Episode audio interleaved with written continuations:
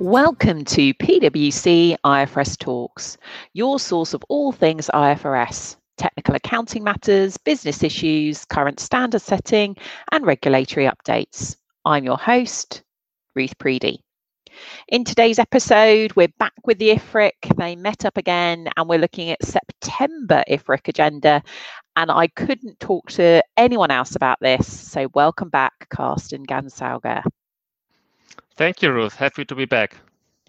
And you didn't have much to talk about. It was like a nice little light agenda at the September. You could have, you know, had a nice cup of tea and a break. Only two things. How how long did it last? Well, I Surely think a couple uh, of hours. well, it was still around, around three hours, I think. So we we we find topics to discuss. You found you found plenty of IFRS stuff to fill the time.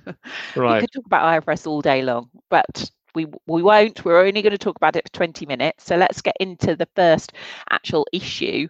Um, and it was a new issue that got sent to the IFRIC and all around sale and lease back, but specifically in the context of a corporate wrapper. So if you give us a high level of this new issue. Uh, Sure. I think this is quite an interesting submission. Essentially, a scope question again.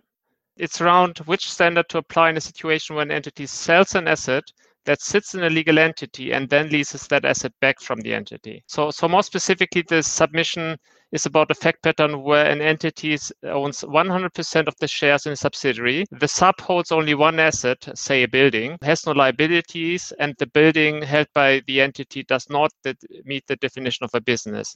And now the entity enters into a transaction in which it sells all of its shares in its subsidiary that contains the building, and as a consequence, loses control of its subsidiary in accordance with IFRS 10 and also loses control of the building in accordance with IFRS 15 and then leases the building back. And because the entity legally sells the shares in an entity that contains the building rather than the building itself and then leases the building back, the question that was asked is essentially whether the accounting changes if the building is transferred via a share deal as compared to an outright sale of the building. Or more specifically, whether the sale and leaseback requirements in IFRS 16 apply to in such a situation and how the gain on the sale is calculated. So my sense is that this question came up mainly as a result of another IFRIC discussion that was discussed last year. That is around whether to apply IFRS 10 or IFRS 15 to the sale of real estate in a corporate wrapper. So essentially a similar fact pattern, but without the leaseback, which actually triggered quite a controversial broader debate about the interaction of IFRS 10 with other standards. Oh, you see that beastly IFRS 10. That's why you Yeah. were talking for three hours because you got into corporate wrappers. That's okay, right. brilliant. so, really interesting there. Great summary of what the issue was. Did the submitter, when they wrote write in, almost pre- present a potential view? How did they think that should be accounted for? Yeah, basically the submitter identified two potential views. The, the first one is that IFRS 16 sale leaseback guidance applies regardless of whether the asset is sold directly or via a corporate wrapper. And the second view was that in this fact pattern, the parent loses control of its subsidiary and thus it's a sale of shares, which should be accounted for in accordance with IFRS 10. So the second view was basically that the transaction is in the scope of IFRS 10 rather than IFRS 16, at least for the sale bit, for the sale leg. The main difference between the views would be that under the first view, any gain from the transaction can only be partially recognized, whereas under the second view, full gain recognition would be appropriate. So basically a scope question, whether sale leaseback sale guidance in IFRS 16 or instead the guidance on loss of control of a subsidiary in IFRS 10 should be applied. And I'm going to give a shout out here, Carsten, to Mary Dolson, because she always taught me that scope is like one of the harder, or where all the issues come from. Which standard are you in is one of the challenging, most challenging areas of the world of technical accounting. So we know that there were two different views there. What were the initial conclusions by the IFRIC, and you know what they decided to do next? Now, the, the staff analysis suggested that this in, in this fact pattern, the parent loses control of its subsidiary and thus the loss of control requirements in IFRS 10 apply. And in addition, the trans- transaction is also a sale leaseback transaction within the scope of IFRS 16. So suggesting that both IFRS 10 and. IFRS 16 are applicable to this transaction. Now, interestingly, the staff paper also analyzed the difference between this fact pattern and the fact pattern that was discussed last year by the IFRIC around the sale of, of real estate in a corporate wrapper.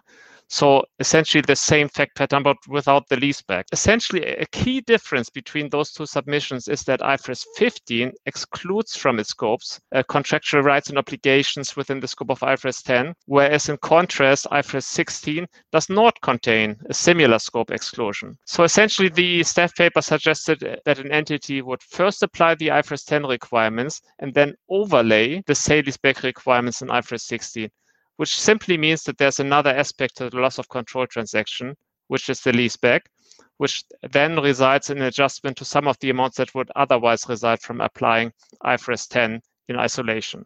So the committee discussed various aspects of the staff analysis. In summary, while there were some mixed views on some of the details of the analysis in the paper, there was broad consensus at the committee around the proposed overall conclusion in the staff paper. And so the committee concluded that IFRS standards do provide an adequate basis to conclude on this fact pattern and voted to issue a TAD along the lines proposed in the staff paper with only a few tweaks to the wording. So essentially, the TAD will confirm that the legal form of the transfer does not matter so sale leaseback guidance applies regardless of whether the asset is transferred directly or via a share deal, and accordingly, that full gain recognition would not be appropriate in this fact pattern.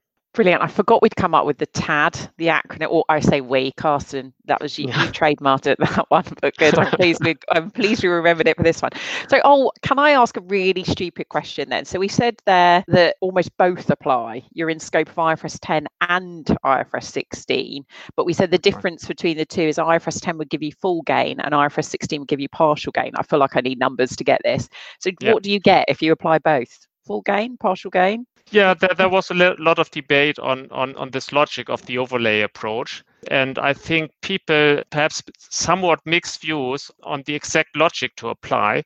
But I, I would say there was consensus that at the end of the day, the requirements in IFRS 16 prevail and provide the more specific guidance and therefore you know you would only get to partial gain recognition. Okay thank you. Okay so that was a new issue but we got to a tentative agenda decision a tad. So right in now if you like me you want to see some number crunching to see how it would work. The other uh, thing that you talked about i suppose slightly different because it's not an agenda decision.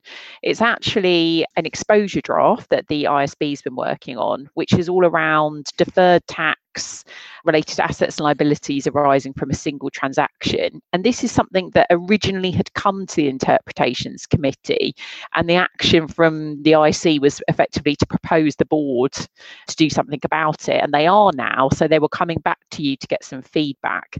Now, this probably isn't the easiest issue.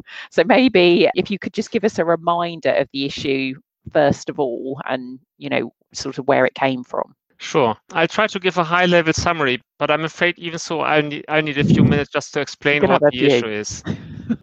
I, I'm afraid this will have to be a bit of a deep dive into the principles of IAS 12, but I promise I'll do my best to explain this as simple as possible. So, this issue relates to, an, as, as you said, Ruth, this uh, relates to an exposure draft which the board published back in summer of last year and which proposed amendments to IAS 12 as a result of a discussion that the committee had in response to submission received. So the purpose of the discussion at this meeting mainly was to obtain the committee's advice on the staff's preliminary recommendations in relation to the exposure draft. So this issue be, has been discussed for quite some time, but then really gained traction with the implementation of IFRS 16, as this issue is mainly about the interaction of IFRS 16 and IAS 12. So maybe I'd start by reminding folks of the, you know, of the general principle in IAS 12, which requires which requires an entity to recognize deferred tax for all temporary differences. However, there's an exception to this principle. IAS 12 prohibits entities from recognizing deferred taxes for deductible or taxable temporary differences arising on initial recognition of an asset or liability in a transaction that is not a business combination and at the time of the transaction affects neither accounting profit nor taxable profit. This is called the recognition exemption. Now, if we look at the leases standard, one of the main principles in IFRS 16 is that an entity recognizes an asset and liability at the commencement date of a lease. Similarly, there may be circumstances other than lease assets and liabilities that result in an entity recognizing both assets and liabilities on initial recognition. So, another example might be the recognition of decommissioning obligations in accordance with IAS 16 or, um, and IAS 37. But for simplicity, let's now just focus on the assets and liabilities arising from leases. So on initial recognition of a lease, an entity assesses whether temporary differences arise in determining whether to recognize deferred tax. Now, when an entity receives tax deductions on making these payments, it needs to determine whether those tax deductions are attributable to the lease asset or to the lease liability. This distinction is important because when applying IAS 12, temporary differences arise only when the entity determines that tax deductions relate to the lease liability. Now, let's focus for a minute on the purpose of the recognition exemption. If temporary differences arise on initial recognition in a transaction that is not a business combination that affect neither accounting profit nor taxable profit, an entity would, in the absence of the exemption, recognize deferred tax and adjust the carrying amount of the asset or liability by the same amount.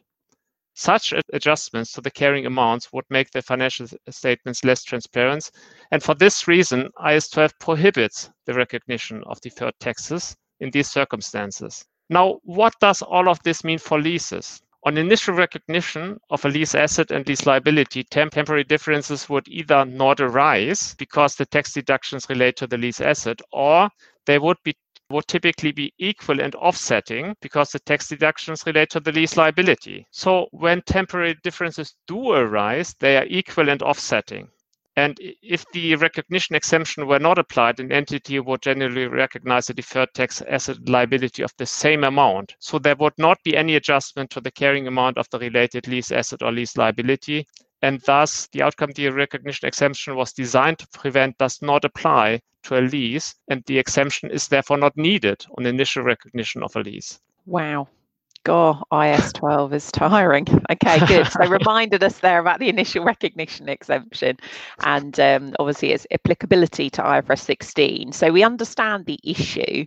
What's the ED proposing to do to solve this? So what's now being proposed in the exposure draft? The proposal effectively is to do a narrow scope amendment to IAS 12 that would narrow the scope of the recognition exemption so that it would not apply when an entity would otherwise recognize a deferred tax asset and liability of the same amount. What this means is that under this approach, entities would recognize deferred tax assets and liabilities for temporary differences arising from the initial recognition of a lease. This in turn would result in an entity recognizing the deferred tax effects of a lease as it recovers the lease asset and settles the lease liability and thereby aligning the accounting for deferred tax related to leases with the general principle in IAS 12. Now, a major complexity with this is that IAS 12 requires an entity to recognize deferred tax assets only to the extent that it's probable that taxable profits will be available.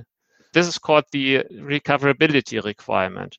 And because of this requirement, in some situations, equal taxable and deductible temporary differences might result in an entity recognizing unequal amounts of deferred tax assets and liabilities. So to ensure entities recognize equal amounts of deferred tax assets and liabilities, the board proposed in the exposure draft that an entity would recognize a deferred tax liability only to the, to the extent that it recognizes a corresponding deferred tax asset. So applying the recoverability requirement that I just mentioned. This is called, in the exposure draft, this is called the capping proposal. Um, the recognition exemption would therefore continue to apply to any portion of the deferred tax liability for which an entity recognizes no corresponding deferred tax asset. Now, if an entity were to recognize any such excess deferred tax liability, the entity would then need to adjust the carrying amount of the related asset as the other side of the entry. Recognizing this portion of the deferred tax liability would result in the outcome the recognition exemption was designed to prevent. So essentially, this means that the capping proposal creates quite a bit of complexity and also may in some cases mean that the outcome would be inconsistent with the purpose of the recognition exemption. So for this reason, uh, and I'll stop in a minute, the key recommendations from the staff were that the board confirm its proposal to narrow the scope of the recognition exemption so that it would not apply to transactions that give rise to equal amounts of taxable and deductible temporary differences, but to remove the capping proposal that was proposed in the exposure draft. There were also a few other areas addressed in the paper, mainly around whether to provide application guidance and illustrative examples, but also around transition when implementing those changes. But let's focus on the key aspects of the proposals. Yeah, I don't think we want any more complexity added into IAS 12. I think it's challenging enough rather than adding something, the capping into it as well.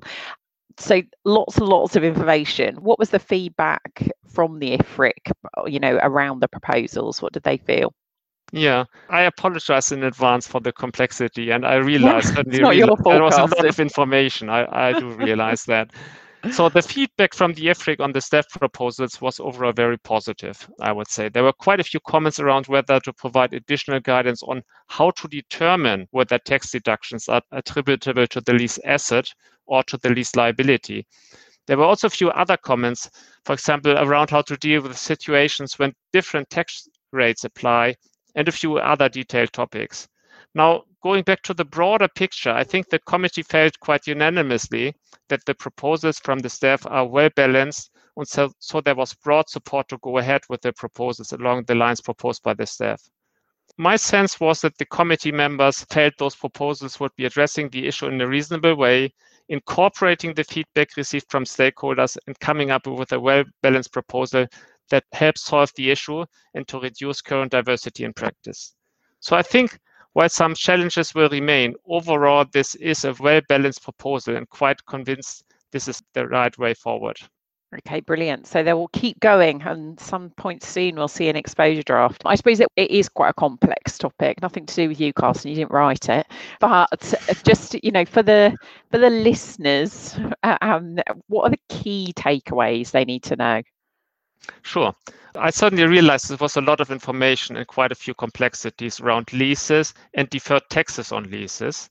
But I would say consistent with my experience that the most challenging issues and complexities of IFRS come up when we're talking about the interactions of different IFRS standards.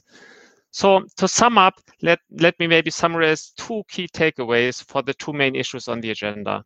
The first one is around the requirement in IFRS 16 on sale leaseback transactions that again can only be partially recognized. The tentative agenda decision aims to clarify that this requirement applies regardless of whether there's a direct sale and leaseback of the asset or whether the transfer of the asset is effected through a share deal. Second, watch out for the amendments to IAS 12, which would narrow the scope of the recognition exemption in IAS 12 so that it would not apply to transactions that give rise to equal amounts of taxable and deductible temporary differences, as it would typically be the case for lease assets and lease liabilities. So if these changes are finalized, this means that the general principle in IAS 12 would apply, which means that an entity would need to recognize deferred tax for certain temporary differences arising from lease contracts.